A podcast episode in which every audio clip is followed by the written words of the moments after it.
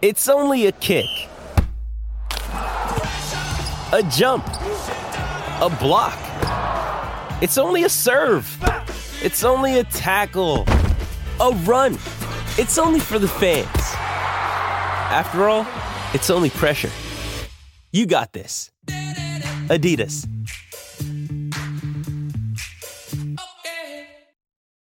When you need mealtime inspiration, it's worth shopping Kroger, where you'll find over 30,000 mouthwatering choices that excite your inner foodie. And no matter what tasty choice you make, you'll enjoy our everyday low prices, plus extra ways to save, like digital coupons worth over $600 each week. You can also save up to $1 off per gallon at the pump with fuel points. More savings and more inspiring flavors make shopping Kroger worth it every time. Kroger, fresh for everyone. Fuel restrictions apply.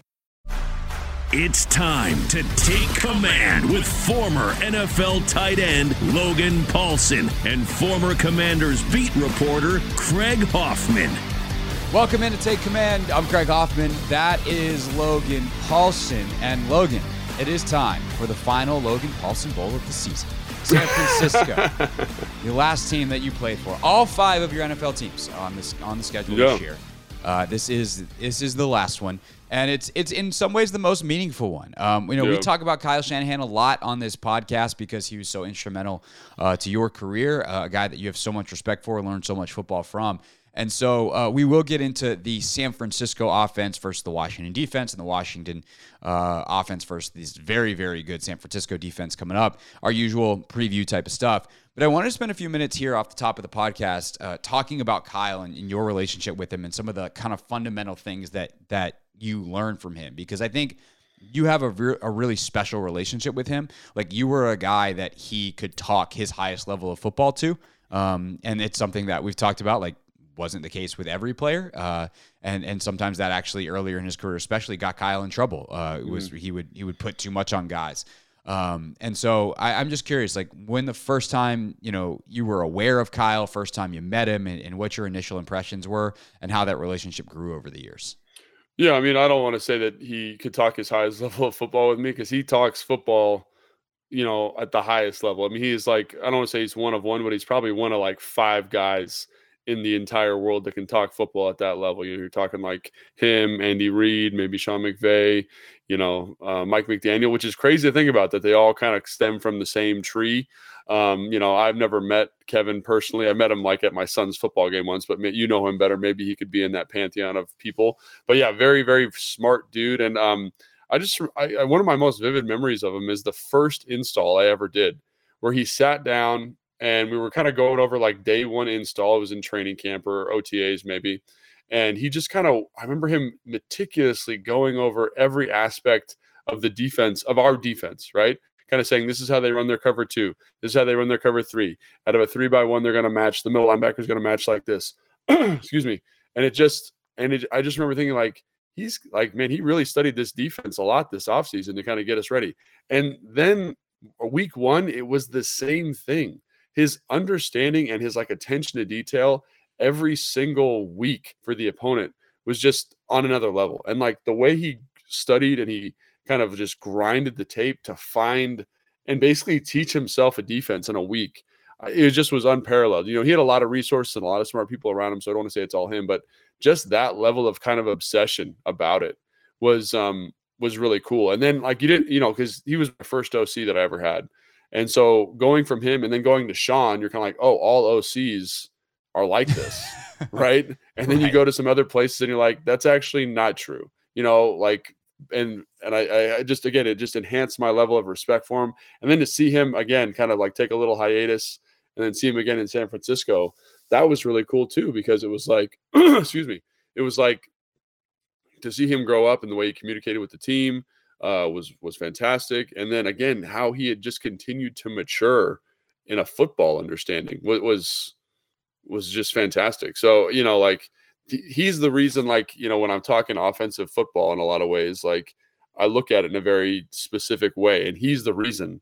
Like undoubtedly, he's the reason I look at it that way. Um, I don't. I was actually talking about this on the show yesterday or on uh, on Wednesday, and we were talking about how Wink Martindale uh, is really talented at, at, what he does, and part of the reason why is he like really understands protections offensively. Mm. And there's just not a lot of coaches. Like the coaches understand on a baseline level what's happening, but the level of detail that like a Wink Martindale does to be able to truly manipulate the rules of a protection to, to generate pressure. Because I was talking, actually, it wasn't even on the show. It was before the show. I was talking with Anthony um, mm-hmm. You know, for those that don't listen to the Hoffman Show regularly, first of all, shame on you. Second of all, uh, Anthony Haney, my producer, and uh, he's like, I was like, they blitzed a lot. And he's like, actually, they didn't blitz a lot. Like, I'm like, you're right, but they create a lot of pressure because Wink Martindale is is an excellent pressure creator.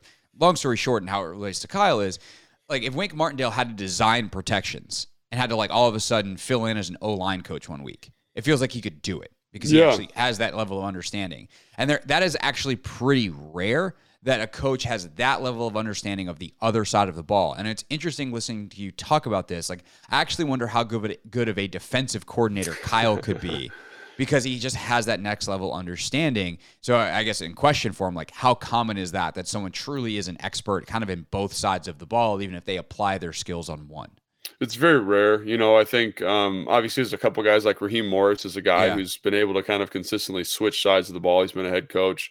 Very, very smart guy. And I think the the best coaches that I've been exposed to, um, they really understand defenses. You know, uh, Frank Smith, the uh, OC in Miami now, was the tight end coach when I was in Chicago. And he was a guy that was like, when he coached O line, he was meticulous about studying defensive line techniques. Like he was obsessive about it obsessive about understanding pressure packages, and that's why he's kind of gone on this ascension. Is now an OC, right? He's gone from a tight end coach to an OC, and I think that is um, again like that is what it takes to be a really good coach in the NFL. And the person that I guess exemplifies that the most um, is Kyle. I mean, uh, Mike is excellent at that. Also, Mike McDaniel does a fantastic job with that.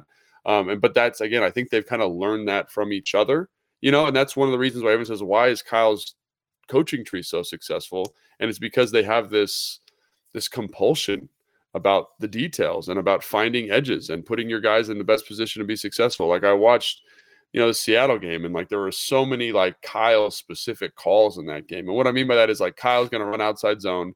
He's going to run keepers. He's going to run play pass. He's going to keep the O line out of drop back passing situations as much as possible. And then he's going to find four to five plays in a game where you just are not ready defensively and they just shatter every single rule that you have right? There's a touchdown. Uh, Kittle's second touchdown in the game is um, it's out of uh, 21 personnel. They've got a Juszczyk in the backfield. They've got McCaffrey in the backfield. They run both of them to the left, and they've got the receiver and Kittle to the left also. So they've essentially made a four by one receiving surface for the defense. And you can just tell the will linebacker, you know, I was talking to Ron about this, is supposed to match the corner.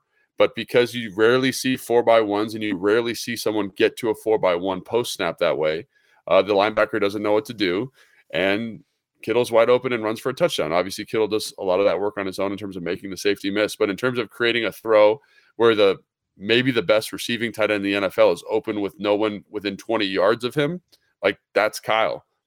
George's first touchdown is composed in a very similar way, right?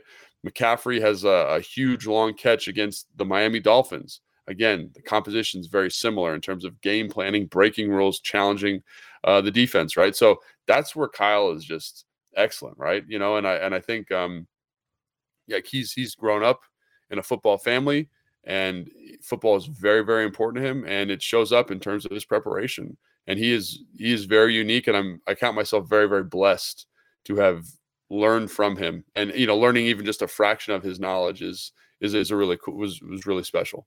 How did his communication skills grow over the years? Because yeah. that was kind of the criticism of him as a younger coach. Was like he was pretty gruff, uh, kind of hard yeah. to, to get along with sometimes because he had such a high standard, and you know that is that is sometimes the torture of genius. And we've seen yeah. it. Um, you know, Michael Jordan famously was this way, where he just like didn't understand why other people wouldn't put in the work that he did right. and, and couldn't do what he did. And it's like, well, I, I would just do this. Why why can't you do that? And it's like, because I'm not Michael Jordan. Like mm. you are. Um, so how? And, and, I think it's interesting. You mentioned how uh, there was kind of that distinctive leap that you mm-hmm. took a hiatus from him, aka you went somewhere else. Um, you know, Kyle ultimately brings you back uh, when he gets to San Francisco. So, like, how did his communication grow over the years, and how do you think that's helped him be an effective head coach, where he's now headed to the playoffs again? Well, like there was this, you know, obviously I was a young player, so my relationship to the staff is going to be different than when I'm in year seven, and I think it's important to acknowledge that. Yeah. But I think the thing that stuck out to me was like he was so in his own head early on. Like you'd walk by him in the hallway and he wouldn't he wouldn't even acknowledge you. You know what I mean? Like he was just like he was just thinking about I, I felt like he was thinking about football every time I saw him, you know? And he wouldn't and he wouldn't eat, he wouldn't go down to the team meals. Like he was he was obsessively, he was always in his office watching film. I think when I saw him, you know, in year seven, when he was in San Francisco, his first year in San Francisco, like he understood, he kind of had grown and understood the importance of the, the relationship side of it a little bit more, right? He understood like, hey, you know, what what's up, Logan? How's your family or what's going on? And you know, that was a little bit outside of his comfort zone, but you could tell like that's something Sean always had, Sean McVay. Yeah. He was Sean's always very, super very personable, on that stuff. always very like remembers everybody's name. And that was something Kyle had to like work at and work on. And uh, you know, it was just cool to see that development, you know, and it kind of inspires you as a player to say like always always be growing like always have that student mindset and that was something that he struggled with and the way he kind of coped with it i remember talking to him about it i said like you know what like what's the change he's like well i knew i was going to have a hard time with it in the beginning um so i I, I every and he and I'm remembering back like this is true. Every team meeting, he's like, I always centered it around film, which is something that I was really comfortable talking about. So I would kind of step back and let the film tell my story. And I remember defensive guys sitting in the meeting with their mouths like gaping, just amazed at how how he knew the defenses, how he knew the rules, how he knew all this stuff. And again, that endears you to that population. And as he got more comfortable, he became that guy who could stand at the podium and be like, hey, you know, this is what we're doing this week and kind of embody what his dad was so good at as a head coach. So, um, yeah, that, that was really cool, man. It was just, um, it, it's cool to see people grow. You know, it's cool to see people change, player, coach, whatever. And um, you know, I've just been very fortunate to see, you know, not only Kyle but Sean and Matt LaFleur is another one. You know, Dan, Mike McDaniel's, uh, Frank Smith is another guy we just talked about, um, who just have matured and what it takes to go from a good coach, a good position coach, to a coordinator to a head coach, and that maturation has just been fantastic. And um, you know, Kyle to me is a, just showed a different path to kind of get to that head coaching position. Uh, how do you think he's matured from like a football standpoint? What Mm. what is the thing that that's different maybe now about what he does with the game plan versus what he did, uh, you know, earlier in his career?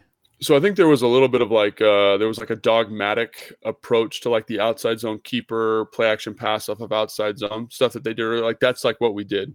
That's what you did. That's what we died by. That was our sword, and um, and we were good at it. And there there's a, there's merit there. And then now I think when you look at what they do offensively, there's a lot more gap scheme stuff, a lot more kind of counter duo. They run quite a bit, which is something he was vehemently opposed to um, when I was playing with him my first stint in, uh, in in Washington, obviously. And so that maturation, I think um, he just, he, I think the other thing that he's been really cool about is just understanding positionless football. Kind of, you know, you're a big basketball guy, understanding like Yeah. that, getting guys that can do like getting a running back in Christian McCaffrey. Everyone's like, why are you giving up so much draft capital? And I was one of those people. But then you see what he does for the offense, and he just like he can play. You cannot match him the same way you can match a back. You got to match him like a receiver. Kyle Juszczyk is a tight end receiver, you know, fullback hybrid position, right? That can beat a linebacker one on one, can beat a safety one on one, right? And so understanding the flexibility that gives you, and then being able to kind of express that position flexibility. Deebo Samuels is another guy that does an excellent job of that. You just say to yourself, like, dang, even their uh, kind of third string receiver Jennings, they use him at times like they would use a tight end. And he's a big receiver. He's 6'3, 215 ish, 220 pounds. But, you know, getting the right kind of guy that lets you say, hey, as a receiver, you're going to crack a defensive end, you're going to crack a linebacker, you're going to be in our run front, and having a receiver that's smart enough to do that. That's coaching, but that's also understanding the way football is going you know the way that they he he thinks football is going and the way uh, it allows his offense to develop. So that again has been cool because you know you, to go to go from a guy who kind of says like this is the only thing that we need to do to now someone who says oh no we can incorporate this and and knowing when to throw certain pitches and knowing when to throw certain punches i think has been a really cool maturation to watch from him Uh, last thing, I want to circle back to that when we get into our like more Sure. specific offensive preview and the idea of scheme versus personnel, um, and the fact that Kyle, who may be the best schemer in the entire NFL, Is like, yeah, you know what makes my scheme work better? Really good football players like Christian McCaffrey. Um, but wrapping up the Logan Kyle tales, your favorite Kyle Shanahan story that you can tell on a podcast without getting either of you in trouble. Yeah, I'm trying to think if there's any like. I, so, and I, I hope you'd be okay with me telling this. Like, so he's a guy that, and this is a story. This is going to sound like a bad story, but this is the thing that I absolutely respect most about him. He was so obsessed about football, he'd lose 15 or 20 pounds in a season. Like he would forget to eat. That's how important it was to him, you know? And I just thought to myself, like, golly, like, do you want to be great at something? Like, you have to prioritize that 1000%. And so uh, people ask me, like, you know, why didn't I get into coaching? That's something we talked about before on the show. Yeah. And I don't want to coach unless I can coach like Kyle Shanahan, a guy that just says this is the most important thing. This is like almost more important than living. Is is this? And that is a to find somebody and see someone with that type of passion and motivation and obsession is uh is cool. And that's something that I always have a ton of respect for him about. Yes, but also official stance of the Take Command podcast. Please eat.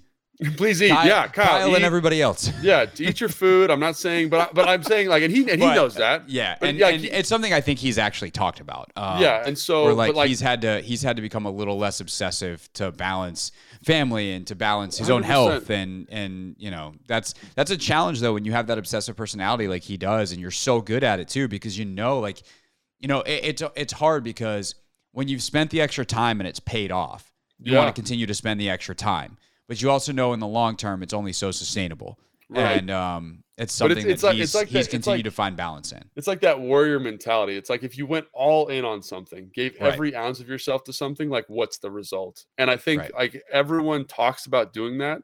Everyone talks about it, but no one actually does. Like even when I was playing, I was pretty crazy, but there was always a little bit of me left, right? That wasn't totally committed to football, right? There was always a little bit of space. And I feel like Kyle's one of those guys who's like, no, like let's just go for it. And like that's something that is space yeah that we're like this is it this it's football and football or bust so that's something that i think is uh, that i've always respected about him and a lot of people might think that's a weird story but i, I mean like i have a lot of respect for that like as someone who's just totally dialed in and like weaponized their mind towards a task Yeah, uh, that that's a great way to put it. Wep- weaponize the mind, um, and it has certainly done a lot of damage uh, to NFL NFL teams uh, this season.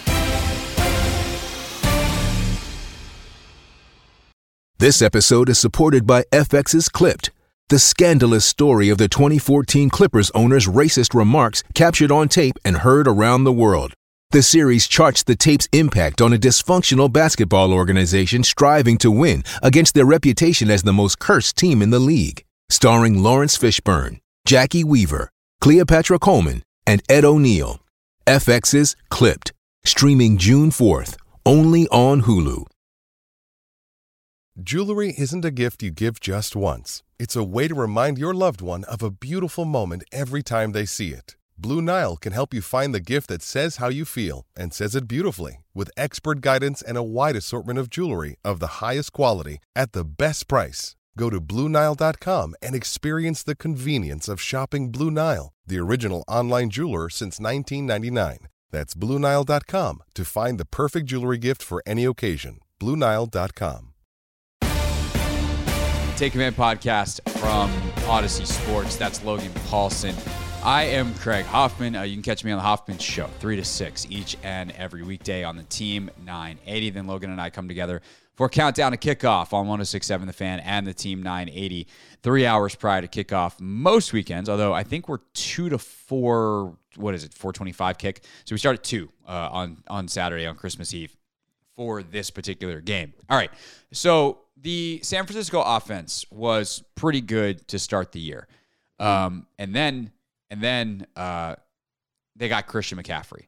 Uh, The first game they played with McCaffrey, they lost to Kansas City 44 23. He was barely there. Um, he only had eight rushing attempts in the game, had a couple of uh, two receiving targets. He had been there for like two days.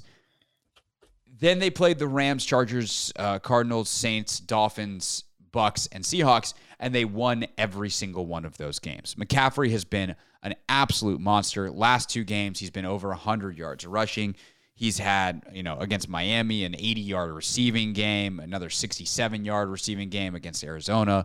Like, and I was listening to Keim's podcast uh, a little bit earlier today, and he had Nick Wagoner, uh, his buddy, who's a great reporter who covers uh, the 49ers for ESPN. And he said that the 49ers offense has been averaging eight more points per game since McCaffrey got there what has Christian McCaffrey brought to this Niners offense that was already so dangerous and, and has just vaulted it to another level, even with Mr. Irrelevant Brock Purdy playing quarterback these last couple of weeks?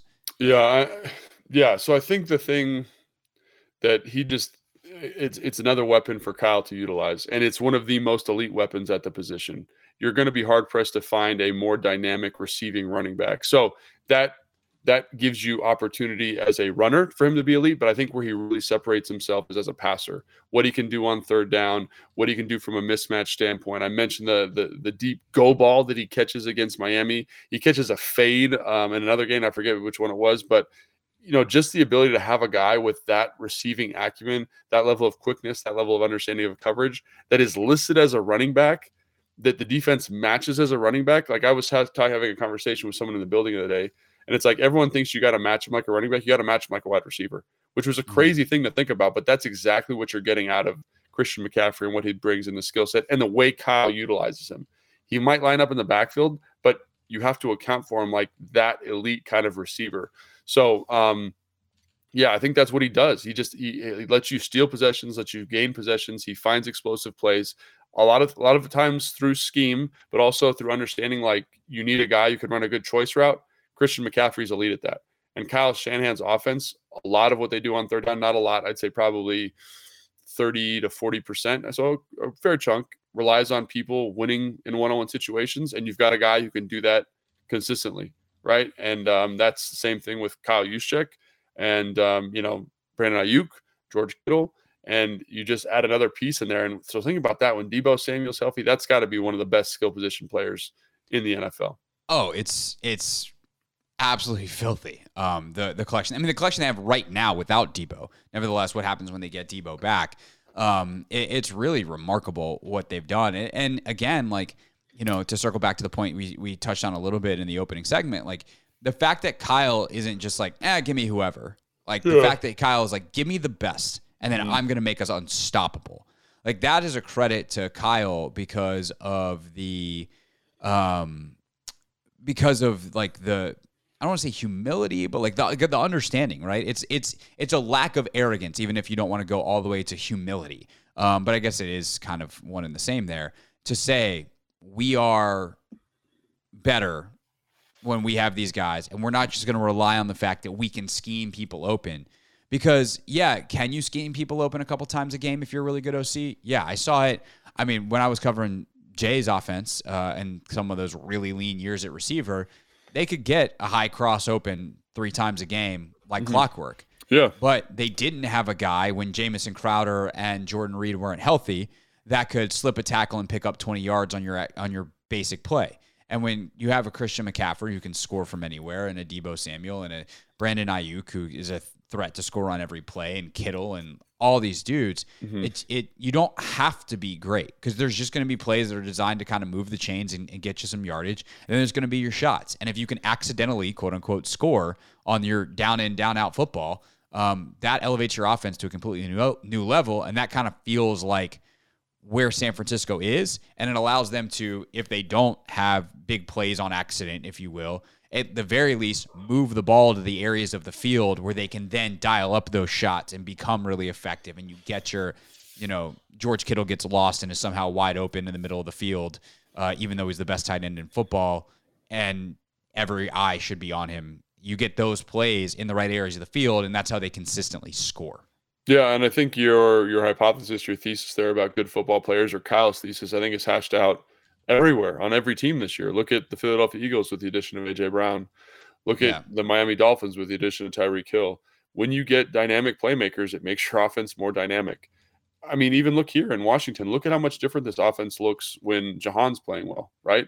And I think that that's something that um, you know a lot of people want to say, oh, it's the coach, but it it's you know everyone says it's the uh, it's the Jimmys and Joes, not the X's and O's, and that's Right. true. If you've got studs and you've got good ball players, look at the LA Rams right now. Look what happens when their Cooper Kupp gets hurt, their offensive line kind of deteriorates. They just don't have the Joes. Kyle or Sean could be the, the smartest guy in the whole world, and he's very very smart.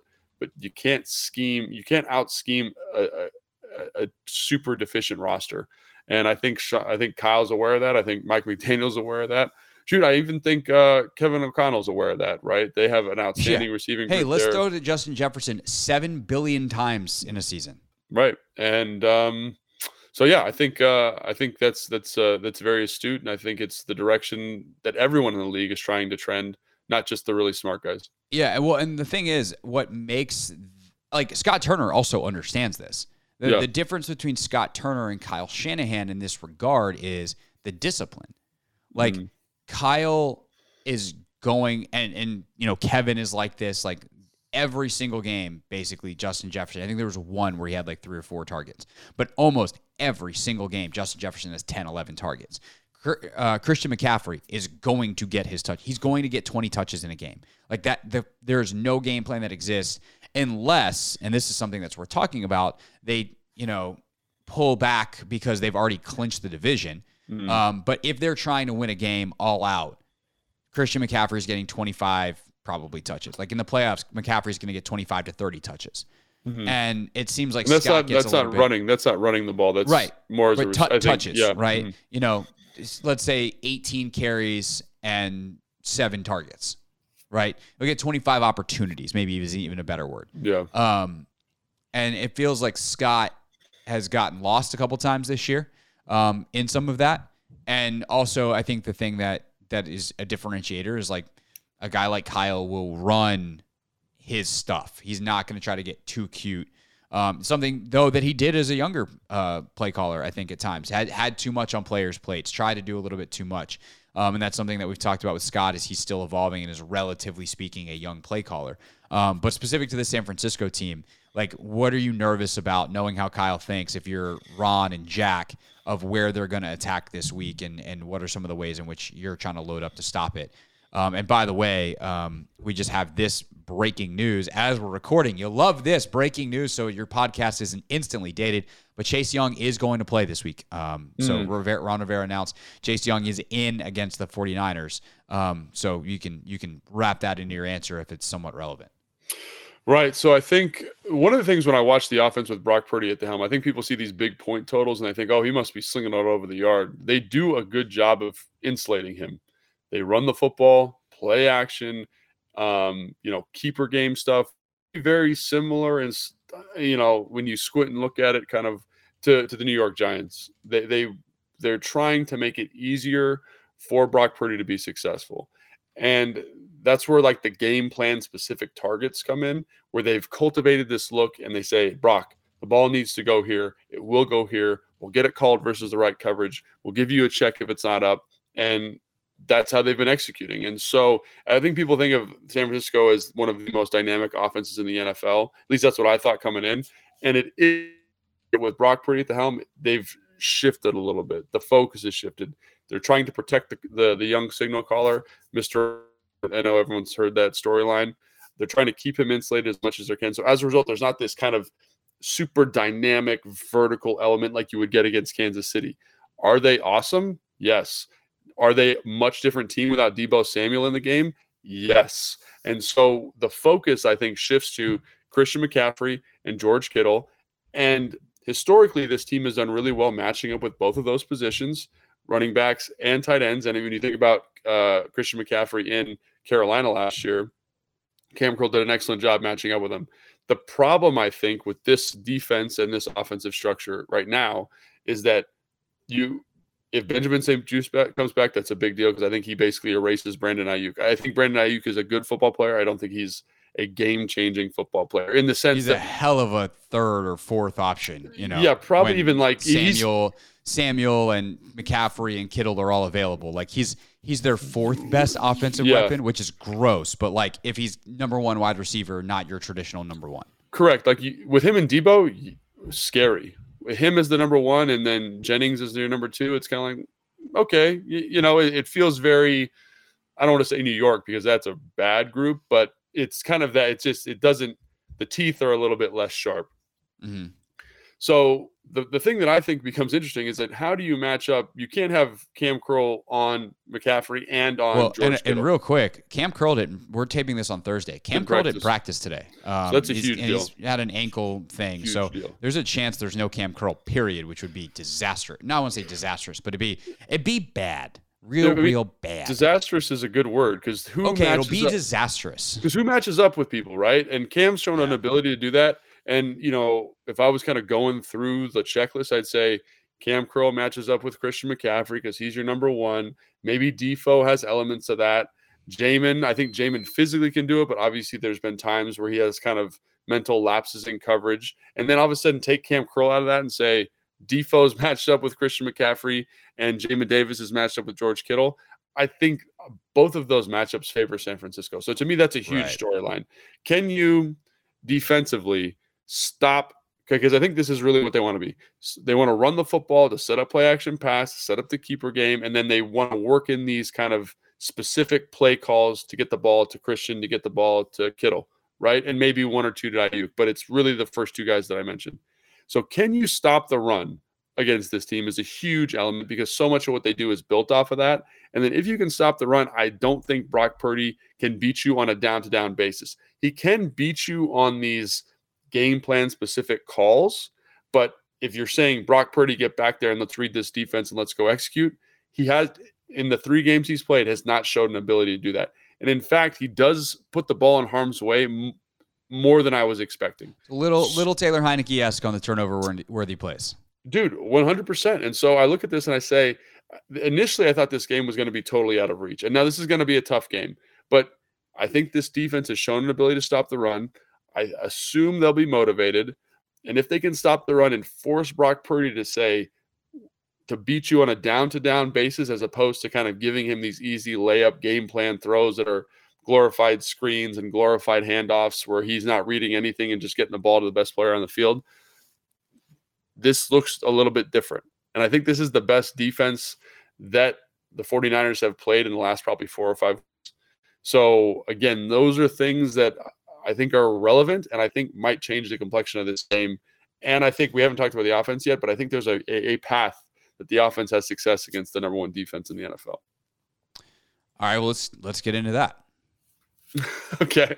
So um so when you watch the San Francisco 49ers defense, it is dynamic as heck. They are ripping to the football. All three of their linebackers are like converted safety type body types, those kind of like overhang uh, field players that you get in college football. They're fast, they're physical, they attack the football. The defensive line is constructed much much the same way. Nick Bosa is obviously a savage when it comes to rushing the passer. Arik Armstead's healthy.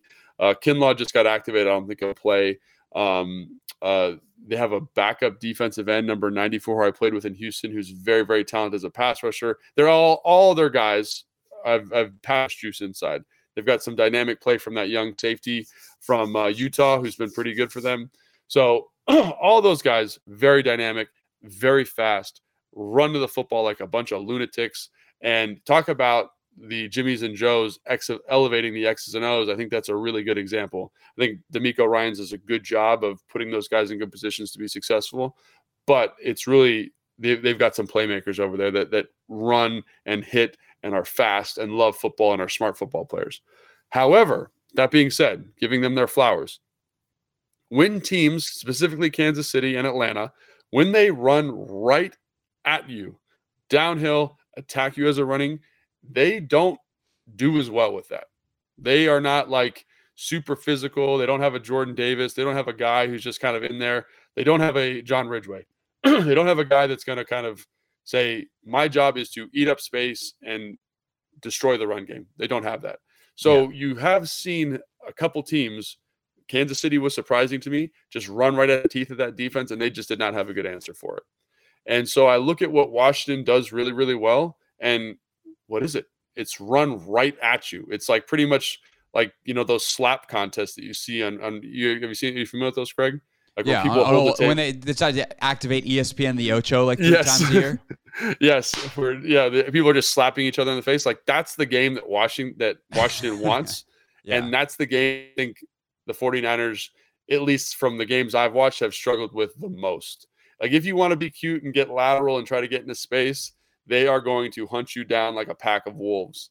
But if you if you run at them, they struggle a little bit. Now, I have one reservation about this game plan, and, and is that San Francisco knows that. They Yeah. know what our punch is. So what are they going to do? And then what's Scott's phase two going to be? Because Kansas City, they attacked him, like I said, but then they ran a couple jet sweeps sweeps off of that downhill action that went for big plays. They ran a couple play action shots, in addition to all the stuff that Kansas City does really well. So it's phase one is is there. Like that's what you should be doing. easy. Phase two is the stuff where you got to be playing chess with DeMeco Ryans.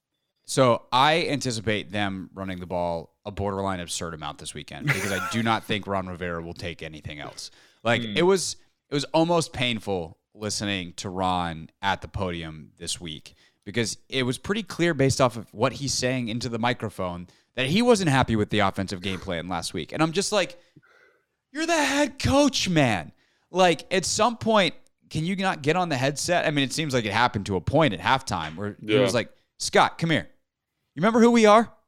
Cool. Go do that. Go get him, partner.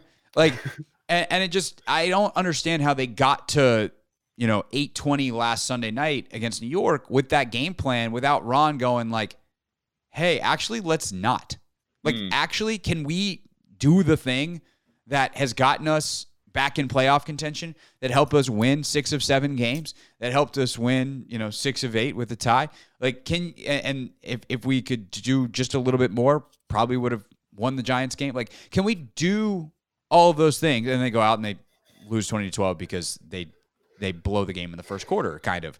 Um, and so I would imagine there is a directive from the largest office uh, on the football side of the building to the offensive coordinator this week that says, Be who we are. Please, for the love of all things holy, whatever deity it is that you believe in, run the football. Yeah. Um, and and then it gets to that phase two, and then it gets to like, okay, that is what the basis of our offense is going to be.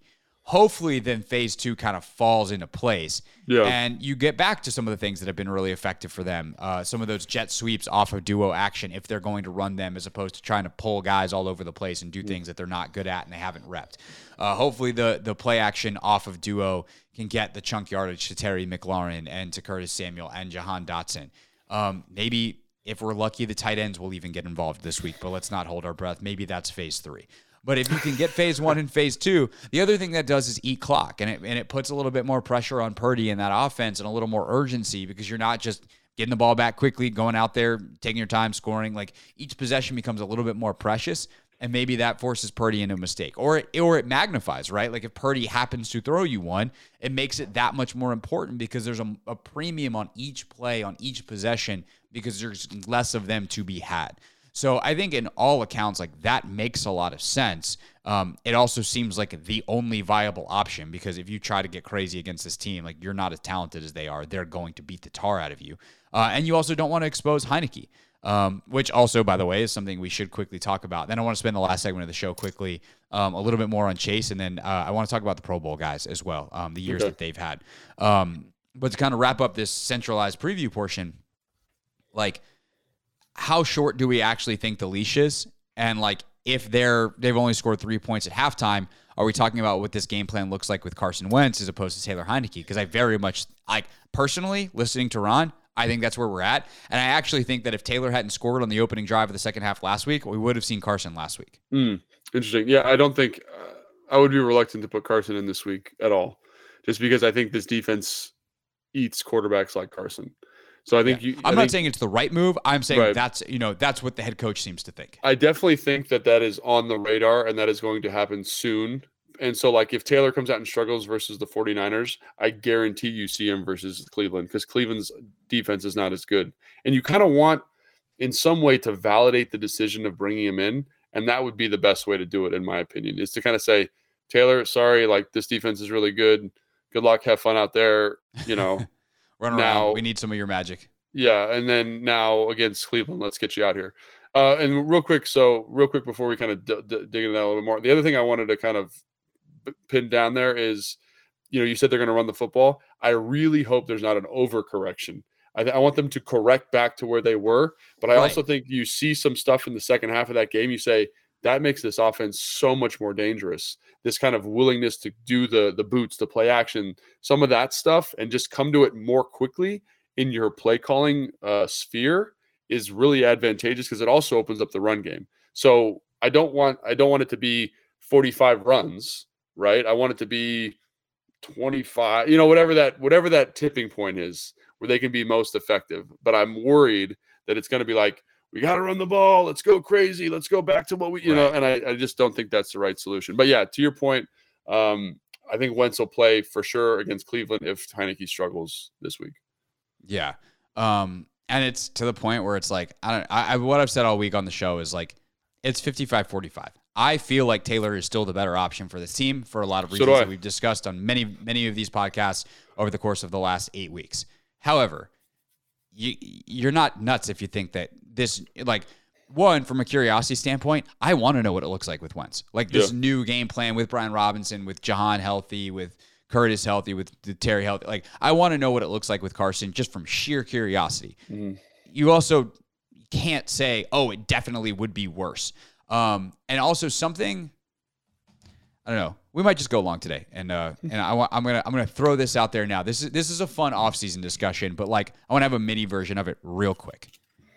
Would it be crazy to play both? Like to me, the fact that that playing both sounds like a, a novel, like bonkers person idea is actually a poor reflection of the NFL, how risk averse it is, and how uninnovative it is in so many ways, and that you are just better off doing the same thing that everyone else does, because then at least if you're wrong, you're wrong with everybody else and mm. you won't get fired. But there are areas where it seems like Carson would be more effective because they have like polar op. It's like you took one really good quarterback and cut mm. them in half, and the Venn diagram of their skill sets has no crossover. It's wild when you start to think about it. So like some areas Carson would be better, some areas Taylor would be better. And even if it's just like, yeah, all right, red zone, Carson, go get him. Like there's it seems to me like some mix of the both would actually be their best solution. Um, except for that's not how quarterback works, and maybe there are other factors that those of us that have never played and, and don't understand the rhythm it takes and and kind of the cadence and and all these different things that, that that's actually a terrible idea and there's a reason that nobody plays plays two quarterbacks.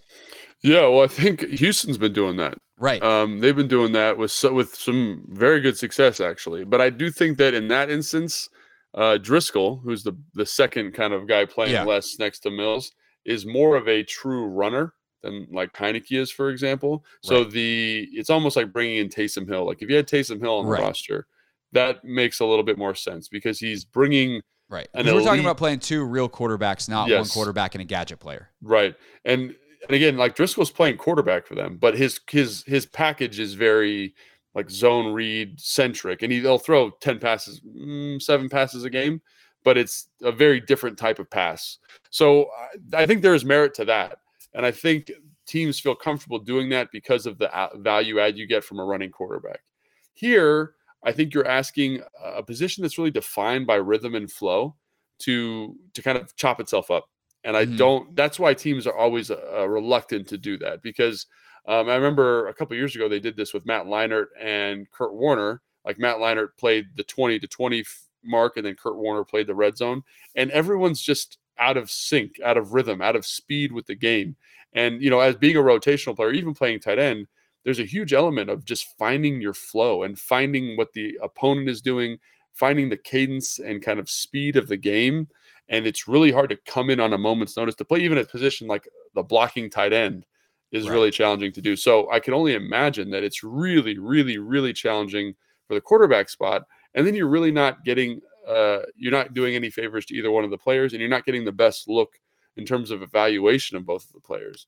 So I'm not saying that they won't do it. I'm not saying it's a bad idea. I just don't think it favors the the guy. It doesn't favor the evaluation in a, in a in an advantageous way. We should do off season a wacky ideas like that podcast. We just take Yeah. some like super innovative, Yeah. maybe even potentially stupid ideas Yeah. and uh and dice them out. But I, it is something that I've thought about this week, and the fact that it it is such a hard immediate no um, I think is actually a, bad reflection on the NFL. Even if there are legitimate reasons why the answer should be no, and there's there's a reason why the conventional wisdom is there in the first place. Hey, it's Craig Hoffman from Take Command. It's not just a podcast, it's the 25th hour of your day. Your weekly source for all things commanders, right on time, your time. A list of household chores. Do them without missing a beat and listen while you work. In the car, turn mundane drives into memorable moments. With podcasts, you can maximize productivity and minimize FOMO. We're on demand, so we fit perfectly into your schedule. Follow Take Command in the Audacy app or wherever you get your podcasts. Hey everyone, this is Bret Boone. Would you know it? I've got a podcast going strong in our fourth year. Tune in as I sit down with my friends, some of the biggest names in sports, media, entertainment, for a lot of fun and in depth conversations. As you know, baseball's been my life. It's been in the family for a long time, but it's a lot more than that here. It's sort of like taking a ride in a golf cart around a beautiful track. Join me every week for multiple episodes on the Bret Boone podcast, available on the Audacy app or wherever you get your podcasts. Take Command podcast from Audacy Sports. I'm Craig Hoffman. That is Logan Paulsen. All right, quickly, Logan, let's react to the breaking news of Chase Young that he is going to play. Uh, and then we will get into a quick uh, synopsis of each of the Pro Bowl guys' seasons because they deserve that love and d- deserve the shout out on that. Uh, Young playing. Big deal, not a big deal. Like for this week, obviously it's a big deal in, in the grand scheme. We get to finally Yeah. see him Right. and, and it get to kind of resume the evaluation of what they do with this D line moving forward and how big of a part Chase can be. But in terms of the rest of this season, like how big of a deal is it that he is going to play? Um, I mean, like you said, in the grand scheme of Commanders' history and and team building, it's gigantic. It's good to see him back out there. I think it's good that he's getting some reps this year as opposed to waiting till next year. Like I was kind of getting nervous that he was just going to say, "I'll just punt and wait till next season." So for him to get some of the rust off, for him to do some of the playing this year, I think is is good. It's good for him, and especially if he's healthy and he feels right. You know, he had the meeting with Andrews. Andrews said he's good. Everything seems good. Excellent. Let's get him out there. In terms of his impact this year, I don't think it's going to be anything dramatic. I would I would imagine he's going to play between 10 and 17 snaps, maybe maybe 20, probably not even that many. Um, you know, I don't know if he starts even. Like that'd be an interesting thing to kind of look at from a practice standpoint uh, this week. Yeah. But um, I I just can't imagine him, you know, having a huge contribution after not playing for a very long time. Now he's a physical freak. He's gigantic. He's fast. He's everything you want um, from a like a genetic genetic potential standpoint, but he hasn't played football. And he, and I he think has the-. Here's what I would say though. Like I, I, no one will ever admit this, but I think Chase Young watched Kayvon Thibodeaux last week and went, "Bleep it, I'm playing." Like there, there was some part of him that just went, like I can do that, and it's time for me to go do it. Mm, Um, and I'm tired of hearing about how these other guys are doing a great job and like they don't really need me. Like there's just some because like this was mental, um, and not Yeah. not mental in like it was made up and like Chase is weak mentally. Like there is a, a nervous system reaction, um, a psycho neurological reaction to injury that your body protects itself, and it, it's there. There's still a lot of emerging research and science on what can break those things, and sometimes it's just like uh you get it's like any other fear. You just get over it. Yeah. and and you you know between dr andrews coming and being like no man your knee's fine. And him watching Kayvon Thibodeaux like i wonder if chase kind of mentally got to a breaking point where he was just like i'm gonna go try this. I'm screw it. Like i'm i'm ready. And with that i would say do i expect him to have a massive consistent impact no do i expect him to make some mistakes absolutely but if he can make one play like Kayvon Thibodeaux did last week uh, the strip sack type of play he could have a massive impact on this season. And that's Yeah. why there's so much hullabaloo around Chase Young is he can do stuff that other dudes can't. And even if down in, down out, he may not be as good even as James Smith Williams or Casey Toohill or Efe Obada because they play with a consistency and a discipline that Chase has not necessarily shown so far in his professional career. His ability to make a big play, if it happens at the right time, um, that could have an impact. By the way, one of his undisciplined rushes could also have a negative impact. So that's the tightrope they walk. Uh, we'll obviously talk about this more on Countdown to Kickoff leading into the game on Saturday. All right. Shout out Terry McLaurin. Makes his first Pro Bowl. Um, I actually, I was listening to, to, as I mentioned, listening to Kime. Um, and I think Kime made a good point. Like, one, he's made some huge catches in big stages uh, in important games, things that have been replayed over and over. Um, he also now has the contract and was kind of the center of the NFL universe for a hot second this offseason. I think mm-hmm. that raised his profile a little bit. But it's just, it's time for this dude to make a Pro Bowl. He's a Pro Bowl caliber player. He has been basically his entire career. It's a shame that he hasn't made one yet. And I'm really, really happy for one of the absolute best dudes. And I think Rivera said it well uh, when he told Terry that he made the Pro Bowl. He's like, there's a reason you're the face of our franchise. And um, mm. Pro Bowl Pro Bowl is is the start, I think, for Terry, and, and I think there's still upward mobility for him as a player. Yeah, I think I, he could be an All Pro. I, I, really do. I totally agree. I think this year, to me, you know, I've watched team, and like he's never, he's always been very, very, very, very good. But I, you know, there was something like kind of, I don't know, like lacking in terms of my evaluation of him, and I feel like this year he kind of just said like Logan, like shut up. Like not to me personally, but he like answered any kind of remaining question that I had about yeah. him. His ability to consistently beat number one wide receivers kind of throughout the game flow as opposed to just near the end of games, I think was pretty spectacular. Like the catch on uh, Alexander uh, mm-hmm. in Green Bay, that both those catches were amazing. The catch on uh, Gallimore in Indianapolis, Gilmore, yeah, Gilmore, excuse me, and all those all those kind of big plays that he's made, the the momentum shifting, the momentum starting stuff that he did against New York, the big slants that he catches against Philadelphia, like those those are big moments for a big player, and he didn't shy away from it. And he, in fact, he rises up and kind of and makes it happen for you. And I think that is um, that to me has been the biggest difference in this year for him. And I'm sure he's done stuff like that in the past, but in meaningful games, in big games, for him to make the plays that he's need to make against Slay, against um, Bradberry from Philly, like those are yeah.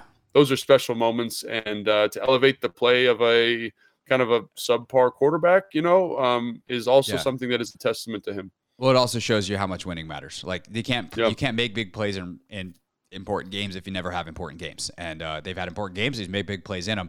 All right, next stop on on our shout out city tour, John Allen. Um, heart and soul of this defense continues to just wreck games, make huge plays, and and talk about clutch plays too. Like he's made a couple of really big ones. I think Payne has probably had more clutch plays. Mm. Um, you think about the tip ball, uh, game sealing interception uh, in, in the one game, like.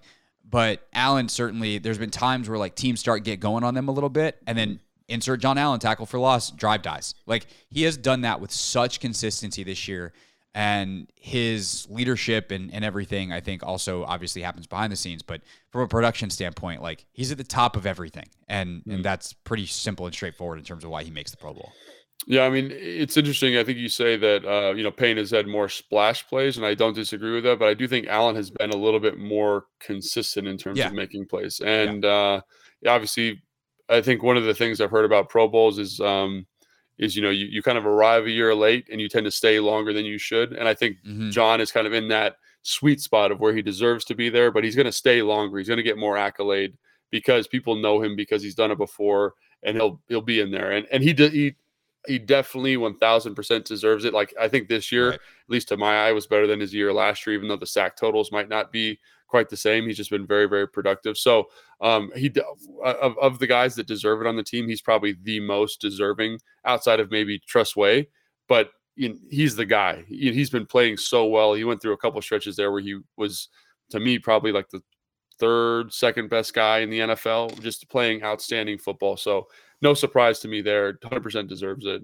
Just yeah. And fantastic. he's someone that, you know, especially with Donald getting hurt this year and, and missing back half of the season, like John John could wind up second team All Pro. Um, yeah. I, I, don't think that's out of the realm of possibility. I'd be really surprised if he makes first team, but it's also, I mean, who knows? Depending on how he finishes, he has a couple monster games um, that's in play for him. Uh, Tress Way, he's definitely in, in line for an All Pro uh, mm-hmm. potentially this season. Next stop on Shout Out City Tour, Tress Way, everyone's yeah. favorite punter.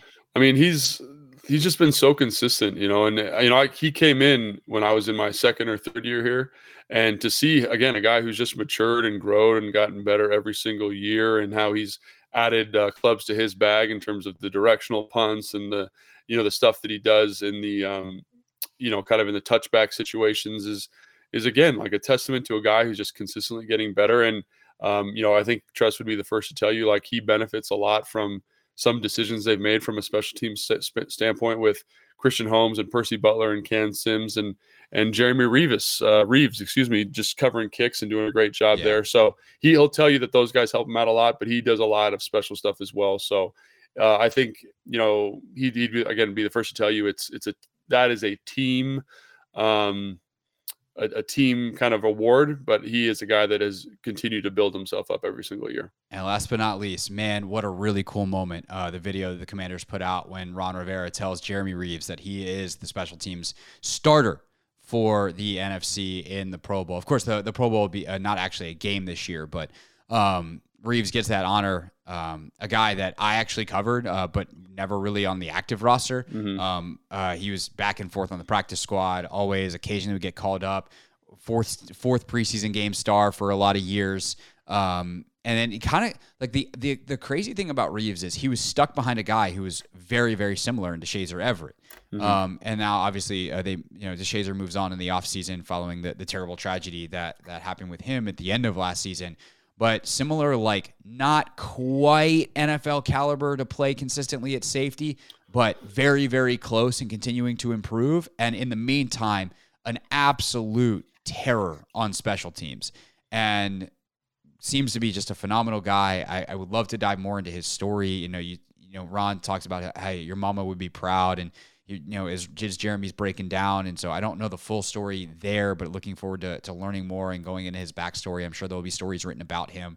Um, but just an awesome moment for a dude who's really battled and, um, by the way, deserves it. Like phenomenal job this year from Jeremy Reaves. He's all over the place. Yeah, I was gonna say, like, you know, I watch a lot of a lot of film, and he's a guy that is constantly, constantly just making plays with a relentless pursuit to the football. You know, he's in a he's in an advantageous situation in the scheme here. Like they know he's their big dog, so they put him at the five on kick coverage, which is a very flexible position in terms of responsibility. It's pretty much just like go to the football, right? As opposed you're, you're to the guy that they they scheme up to be free and go make tackles, but that means you got to be great at it. You like you have you have to be a good tackler. You have to be able to understand the angles and and meander through blocks and shed blocks and you know all that stuff, and he does it.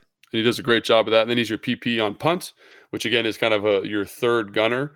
And he's a guy, he just, he plays with a tremendous physicality and a tremendous passion. And it's really cool when a guy who is, who has taken the journey that he has from a practice squad player, because having been in the league, like, you know how hard it is to break a perception about yourself and go mm-hmm. from a practice squad player to the 53 man roster. So for him just to do that is cool. And then for him in this year to kind of say, I've earned the right you know, through outstanding special teams play to be a pro bowler. I mean, holy cow, like that's fantastic for him. And and like I said, like when you watch the film, he's very deserving of it. You know, obviously the scheme helps him out a little bit, but his his passion, his pursuit, his physicality is something that is I think to be admired. And like there's so many times where I'm doing my breakdowns for um, you know, command center, and I can't use special teams plays because they don't play as well in terms of review. But I've wanted to use stuff that he's done because he has just been absolutely fantastic this year. Yeah, definitely. And uh, one thing that happened for Shays uh, was he played so well on special teams year after year after year that eventually they were just like, "We know you're a special teams guy, but you're so good at it. We're giving you a, a, a for special teams guy, pretty decent contract." Yeah. Jeremy Reaves, unrestricted free agent. I hope I hope his bag is next because uh, yeah. that's a heck of a timing for Jeremy.